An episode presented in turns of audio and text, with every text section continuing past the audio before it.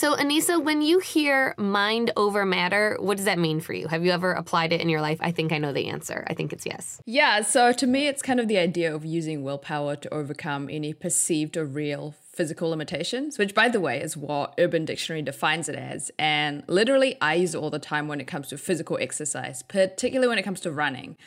So honestly, like I've been running for seven years now, and despite countless half marathons and one full marathon, I still find it really difficult to make myself go for a run. Because usually I go in the morning, I'm still half asleep, or I go at the end of the day at work, and it just seems really painful. Like the first 10 to 15 minutes, sometimes 30, it's not enjoyable. And if I only listen to my body, I'll quit every time. So I have to kind of get my mind to override my sore legs and keep going to get to the point where I actually do enjoy it. I find it's really fascinating about runners that they're like, yeah, I hate it. like I'm doing this thing for like 30 minutes every day that I absolutely hate. And like my first response is like, why are you doing it? it's a mental challenge and not a physical one, but it just it seems so physical to me. When I think about running 26.2 miles, I don't imagine the mental strength as much as the physical strength and like how sore your legs must be. Okay, I will say that your legs do get very sore at a certain point. It doesn't matter what you tell your brain, your legs are just going to be sore. But for me, it's not about kind of tricking myself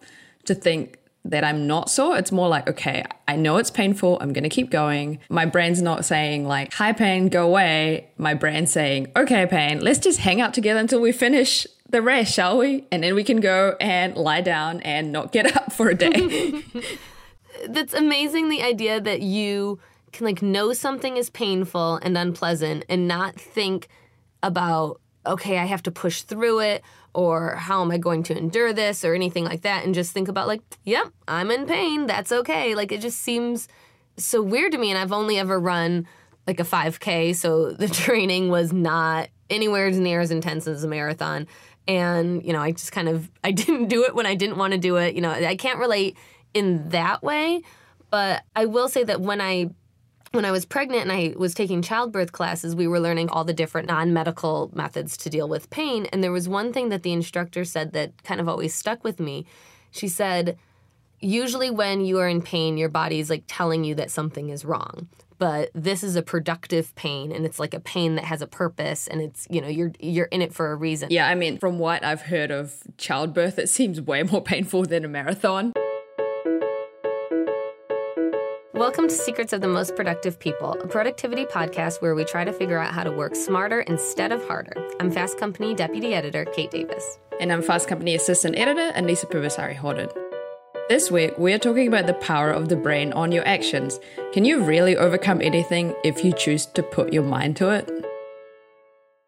Well, in addition to our personal experiences, we actually have seen plenty of evidence and research about the fact that our brain does influence our physical capabilities much more than we expect. So, at Fast Company, we've written a lot about the power of the brain, and many of the research does show that our brains have the power to push us further than what we think we're capable of. And that applies to physical activities like we were talking about, but it also applies to mental activities like mastering a language or solving a complicated problem. Yeah, I'm so glad that you mentioned learning a language because I didn't start speaking English until I was nine years old, which is when my family moved from Indonesia to New Zealand. And even at that age, I didn't think I'd be fluent within a year of living there, but I was.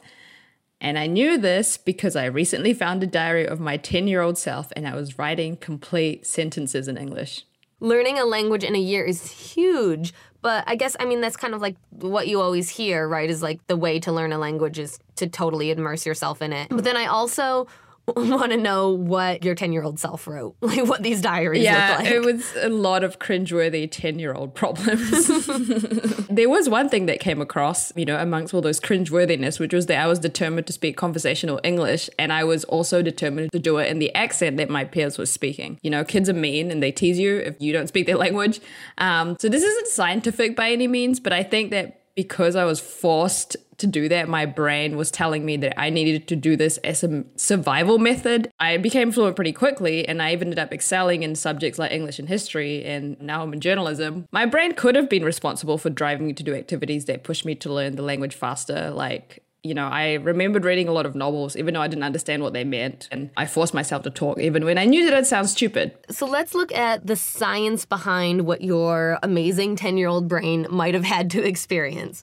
Research shows that we actually naturally underestimate our abilities to do things. There was this famous 2006 study where researchers looked at the brains of London taxi drivers, and I think this was, you know, without GPS and Google Maps and all of that. These taxi drivers had to navigate the cities for years, and uh, London taxi drivers are famous for like knowing every single street. And they actually found that the part of their brain that deals with spatial relationships and also the part that deals with long term memories, that part of their brain actually grew in size. So, in other words, their brains literally physically changed from having to navigate the London streets so much. Yeah, I mean, London's not a small city. And I can imagine that when that's your job literally depends on you knowing the streets of London, that's enough motivation to force your brain to get better at directions and memorizing. Of course, that research also highlights the importance of focus and, you know, like you, and deliberate practice. And, you know, like you, you might have relied on your mental strength to finish the full marathon, but you still had to train for it too. It was still a process. But like you said, you relied on your brain to get you out the door and to the practice every day.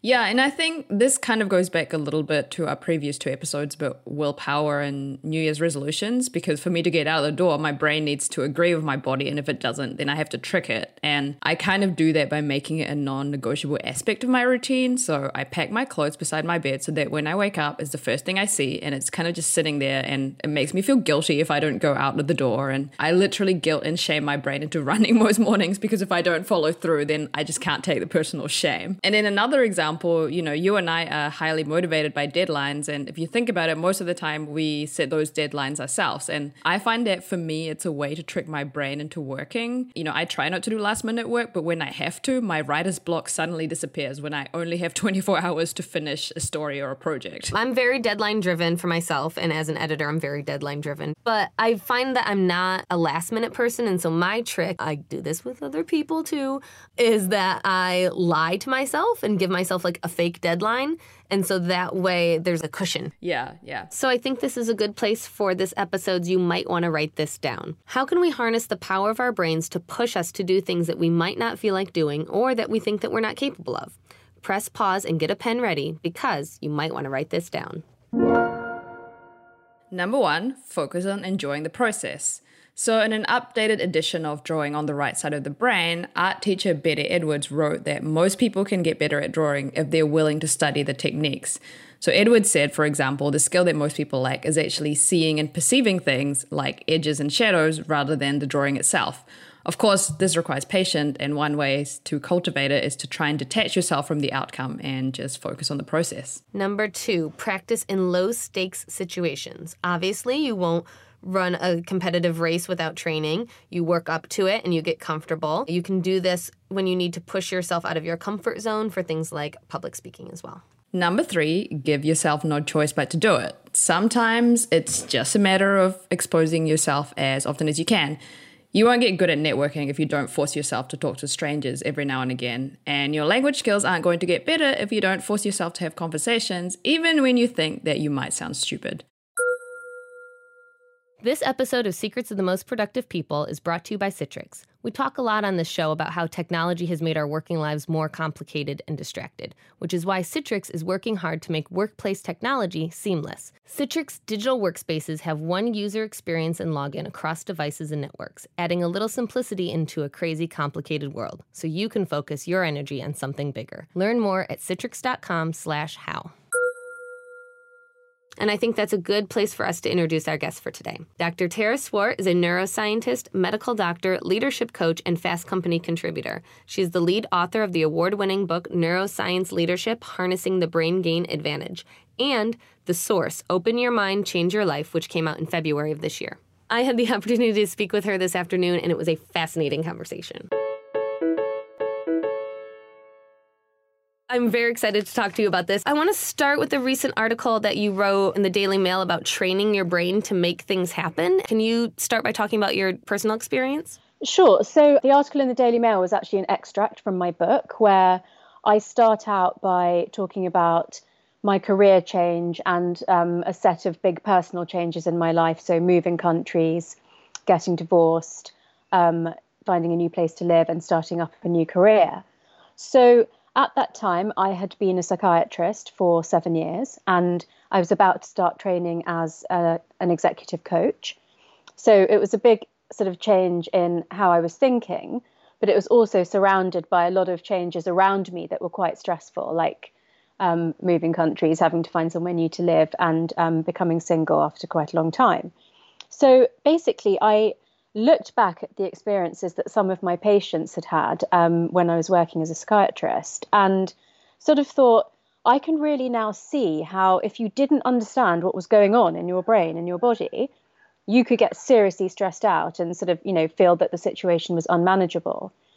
So I tried to put together the combination of my knowledge from being a medical doctor, um, my application of neuroscience to business, and just everything that I'd learned in my upbringing. I have an Indian cultural heritage, um, and just sort of, you know, through life wisdom and the reading that I'd done, and put it together to create this new sort of guidebook for navigating life's challenges, which I'm calling The Source. Um, and it sort of works on six main principles, which are that if you can master your emotions, know yourself, which means listen to your body, trust your gut, which is your intuition, um, make good decisions, stay motivated and resilient, then you can actually create your life because this is based on the science of what we know about neuroplasticity, which is the ability for us to change our brain pathways and therefore our behavior patterns and the choices that we make in life. That's amazing. Can you explain why that is or how that works or what happens in the brain? How does the brain kind of master these these big things that it seems impossible? Learning a language is basically building a new pathway in your brain. But the really exciting thing is that it doesn't have to be for something as obvious as learning a new skill. It can be related to something like becoming more resilient to stress or becoming more emotionally intelligent. So basically, any behavior that you want to bring into your life or change, just think of it as the same kind of hard work as learning a language. And actually, it probably takes about the same time and is about as difficult. And um, but you know, we don't really sit around and say, I'll allocate an hour a week to becoming more emotionally intelligent, but we can think of it in that way. Then I think the final piece is the most exciting one, and this is, you know, where the sort of cutting edge research from cognitive sciences comes in. Um, and it's about the fact that actually the state that your brain is in, so preferably keeping your brain in an optimized state, can actually physically make a difference to your body. So my favorite experiment is um, one that was done on groups of people in their 80s. It was recreated as a, a UK television show called The Young Ones. Um, so they had three groups of people in their 80s. One group carried on their normal life. One group were asked to reminisce about what it was like when they were in their 60s for a week. And the third group were asked to actually move into homes that had been recreated to look like their homes did 20 years ago um, any photos of them were replaced with younger photos. If they didn't use glasses or walking sticks or reading glasses 20 years ago, these were removed for a week. In both the groups that thought differently or actually acted differently, there were improvements in visual acuity and musculoskeletal coordination, more so in the group that lived as they had 20 years ago, but some actually quite interesting um, changes in the people that just reminisced about being 20 years younger. So I think that's pretty incredible. Um, there are lots of other experiments like that I can go into if you'd like me to. Oh my God, yes, that's so fascinating. I'm just like, uh, you know, I think that just speaks so strongly to exactly what we're talking about the power of the brain mm. to. It, I mean, it sounds like a trick, like it sounds like a magic trick, but why and how does that happen? How can your eyesight improve from just pretending or thinking about being younger when you had better eyesight? You know, I've thought about this a lot, and obviously there's a very detailed scientific um, explanation I could give you for this, but in my own personal experiences, which we started talking about, and then with the research that I do, I often find that when you don't have a choice, then your brain does adapt. Mm. So these people couldn't have their glasses for a week, so they and they had to get on with their lives. And what we see is that the brain is like, it's a very active map that's growing and changing all the time. So let me give you a longer term example. Let's say you grew up speaking, let's say you grew up bilingual from a young age and then you learned another language at school. So let's say you grew up speaking English and Spanish and then later you learned um, Portuguese at school. If when you're an adult and you're now working, you never speak Portuguese anymore, you, you know, speak English at work and you sometimes speak Spanish when you're with your family, then the pathway in your brain for Portuguese would shrink with disuse.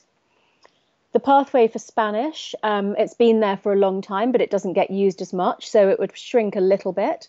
And the pathway for English, the language that you're using every day, that you're using in a really sophisticated way, would actually grow and take over some of that space. We know that monkeys that have their dominant arm um, restricted in a sling for two weeks, that and then use their a non-dominant arm to groom and feed themselves, that the, the map, map in the brain for their left arm grows and takes over some of the space that the uh, right or dominant arm used to have. So basically, our brains are dynamic and they're changing all the time, and it's the experiences that we put ourselves through that can change our brain either for the better or if we don't think about it, it could be having a negative effect. Oh, that is so fascinating. And that that that example of handedness, um, I know, has pl- played out a generation or two ago um, in the states, and I don't know if, if this happened other places. I'm left-handed, and my, both of my parents were left-handed, but at that time, um, they believed being left-handed was sinister or bad in some mm. way, so they forced uh, them to become right-handed as mm. kindergarteners. And I mm. think uh, both of them could not write with their left hand, you know, as as adults, but maybe had it sounds like they they had that ability somewhere in them, and if they had to, it could grow again. I mean, it's it's horrible, really, to think about forcing children to write with their non-dominant hand, but it was the same in the UK with bilingualism. Mm. We thought that if children had to operate in two languages from a young age, that it was confusing and it reduced their vocabulary and even their intelligence. But actually, we know now, and the big difference, of course, is that we can scan brains so we can really see what's going on. That being bilingual has so many benefits for your brain, not just the fact that you have two or more languages that you can speak, but it actually improves the executive functioning of the brain. You're more able to manage your emotions, to suppress your biases, to think flexibly and creatively and solve complex problems. So, you know, it's just as the science progresses and we know more, there's so much more that we can get out of our brains and that's what's so exciting. Yeah it's really really interesting. So it sounds like one of the the kind of um big misconceptions that people may have about their brains is that like well it's just this is how it is and and this is you know a fixed thing or i know what i know and or i can't do things. Are there other big myths or misconceptions that people have about the way that their brains can influence their actions or their the outcomes in their lives yeah, so there's a couple of neuro myths which I do mention in the book, and I'll start with those and then I'll sort of bring it more up to date, like what we can do with our lives now. So we used to think um, that the brain was very lateralized, so that there was a left half and a right half, and that there were certain functions were in one half and certain functions were in the other. So, for example, being creative or logical or being mathematical versus sort of being you know doing more creative writing sorts of activities. Oh yes that that people are either left brained or right brained and if you're one then you're creative and if you're the other you're analytical. And it was sometimes i heard also tied to handedness too like left people are left-handed people are more creative and use the right side of their brain that sort of thing right? Yeah that sort of thing. So you know the thing about these sorts of what i call neuro myths is that there's some truth to them. So more left-handed people will have a dominant right brain and more right-handed people will have a dominant left brain but it's not every left-handed or right-handed person that's like that. And and it certainly doesn't have a direct correlation to um, you know what sort of personality or preferences they have in in terms of their capabilities. Um, another one that goes along with this myth is that we only use 10% of our brains. I mean so basically the whole left right thing is actually it's a like i said it's a complex dynamic map. It's almost like a spaghetti junction. There's information moving around pathways from left to right from bottom to top from back to front and vice versa. And there's hundreds and hundreds of networks and sub sub networks. Um, so we we do use all of our brain but we use different parts of the brain or different pathways in the brain at different times. So although i don't like the oversimplification of that 10% myth I do like the fact that we can get more out of our brains if we really understand how it works. Um, so that kind of leads me on to your question about what can we do with our brains now that maybe we're not aware of. So a major one is um, that there was another popular sort of concept called amygdala hijack, which basically says that if you become very emotional for some reason, then your brain gets totally flooded with the hormones and the emotions, and you can't control them. Are there some things that we can do? And you've touched on this a little bit as you know, as we get older, um, our brains kind of, or us in general, become kind of inherently lazy in our um, reactions and our routines and our and our tendencies. Are there kind of things that we can do on a regular basis to combat that? Yeah, so actually, you know, another one of the things that not everybody knows about how our brains work is that we used to think that the brain actively grew and changed till we were about 18 and that you're kind of stuck with the personality that you have at that age. We now know that it changes in response to everything we experience. So every smell, every emotion, every person that we meet, um, very actively till we're about 25. From 25 to 65, we do have to do things to keep it more, you know, the scientific term is plastic, but basically to keep it more flexible and open to change.